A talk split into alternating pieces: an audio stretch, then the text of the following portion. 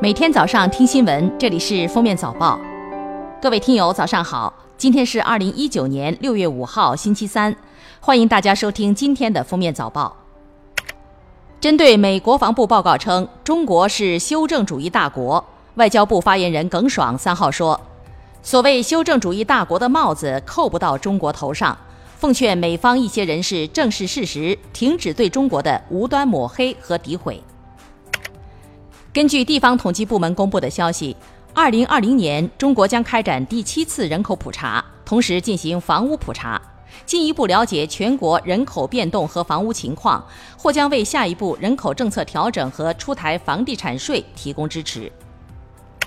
全国扫黑办大要案督办组已于六月四号进驻昆明，将督促云南省有关部门依法加快孙小果案办理进度，切实把案件办成经得起法律和历史检验的铁案。此前，全国扫黑办已于五月二十四号发布消息，将云南孙小果案列为重点案件，并挂牌督办。据预测，今年汛期江淮南部、江南、华南北部降雨较常年明显偏多，梅雨开始时间偏早，梅雨量偏多。长江中下游、淮河、珠江流域西江和北江、福建闽江可能发生区域性较大洪水；黄河上中游、海河南系、第二松花江、辽河等可能发生局部暴雨洪水。全年登陆我国台风个数可能接近常年到略偏多，强度可能偏强。同时，华北和西北等地部分地区可能出现较重夏旱，今年水旱灾害防御形势不容乐观。根据中央关于基层减负年的部署要求，针对公安派出所负担相对突出的情况，近日公安部制定出台了为公安派出所减负十项措施。措施提出，要有效分流非警务类报警求助事项，全面对接政府热线幺二三四五，深化幺幺零接触警社会应急联动服务机制。六月二号上午，黑龙江省黑河市委理论学习中心组二零一九年第五次集体学习扩大会议在市委党校举行。会上，黑河市委书记秦恩廷表示，中国黑龙江自由贸易试验区即将批复。黑河是三个片区之一，如黑龙江自贸区获批，将成为中国最北端的自贸区。九月底前，京雄城际铁路北京西站至新机场站段将建成投入使用，届时从北京西站至新机场站只需二十分钟。京雄城际铁路北起京九铁路李营站，南至雄安站，经由大兴、固安、霸州，到达雄安新区。全长九十二点七八公里，共设五座车站。下面是热点事件：美国时间六月三号，苹果开发者大会举行，苹果更新了 Watch OS、iOS 一三等五个 OS 系统，发布了用于 iPad 和 iPad OS 最新系统，还有 Mac Pro 和 Pro Display XDR 显示器两款硬件，而 iTunes 将退出历史舞台。号称史上最强的 Mac Pro 五千九百九十九美元起售。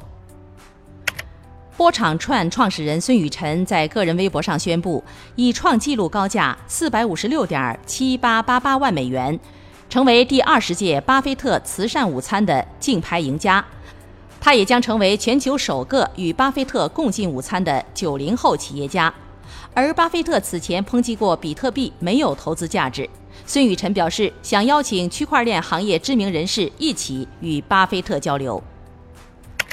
二零一八年一月，中国科学家首次在全球用组织工程方法造出了人的耳朵，引发世界轰动。近日，这个团队又对外公布，称已实现可注射软骨再生技术，可用于人体组织修复和美容。这种技术可有效避免玻尿酸所引起的一系列弊端，最终有望代替玻尿酸。目前，该技术已进入临床应用阶段。昨晚，火箭军官方微博东风快递发布图文：“你们相信这世上有 UFO 吗？”晚安，小伙伴。海军官方微博人民海军稍晚发布：“你也相信 UFO 吗？”晚安，小海粉。网友们纷纷表示这是疯狂暗示。下面来听国际新闻。六月三号，美国科技公司 Facebook 苹果、亚马逊、奈飞和谷歌母公司 a l p h a b 股价集体大跌，市值一夜蒸发了超过一万亿人民币。此前，外媒报道，美国司法部正计划对谷歌进行反垄断调查，联邦贸易委员会对 Facebook 进行数字竞争调查。截至北京时间六月三号十九时，联邦快递周一美股盘前大跌百分之三点一四。以此计算，联邦快递市值开盘便蒸发十二点六亿美元，约合八十七亿元人民币。当日二十一时三十分开盘时，联邦快递跌百分之二点零二。此外，瑞银已将联邦快递目标价从一百六十一美元下调至一百三十六美元。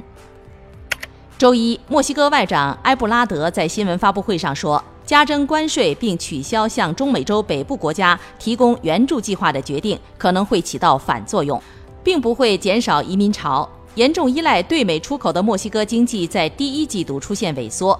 如果特朗普将关税提高到百分之二十五，将会令其遭受更多的损失。六月二号，外媒报道称，一个八人登山团攀登喜马拉雅山后失联。六月三号，印度官员称，空军飞行员已有所收获。运用直升机空中搜查，发现了五具尸体，但由于天气原因，目前搜救工作暂时停止。十一岁的塔拉是英国埃尔斯伯里高中的学生，他在最近前往牛津参加了由高智商俱乐部门萨举办的智力测验，拿下了一百六十二分的好成绩，比被公认为天才的爱因斯坦和霍金还高两分，让他顺利地取得了门萨会员的资格，跻身高智商团体的一员。感谢收听今天的封面早报，明天再见。本节目由喜马拉雅和封面新闻联合播出。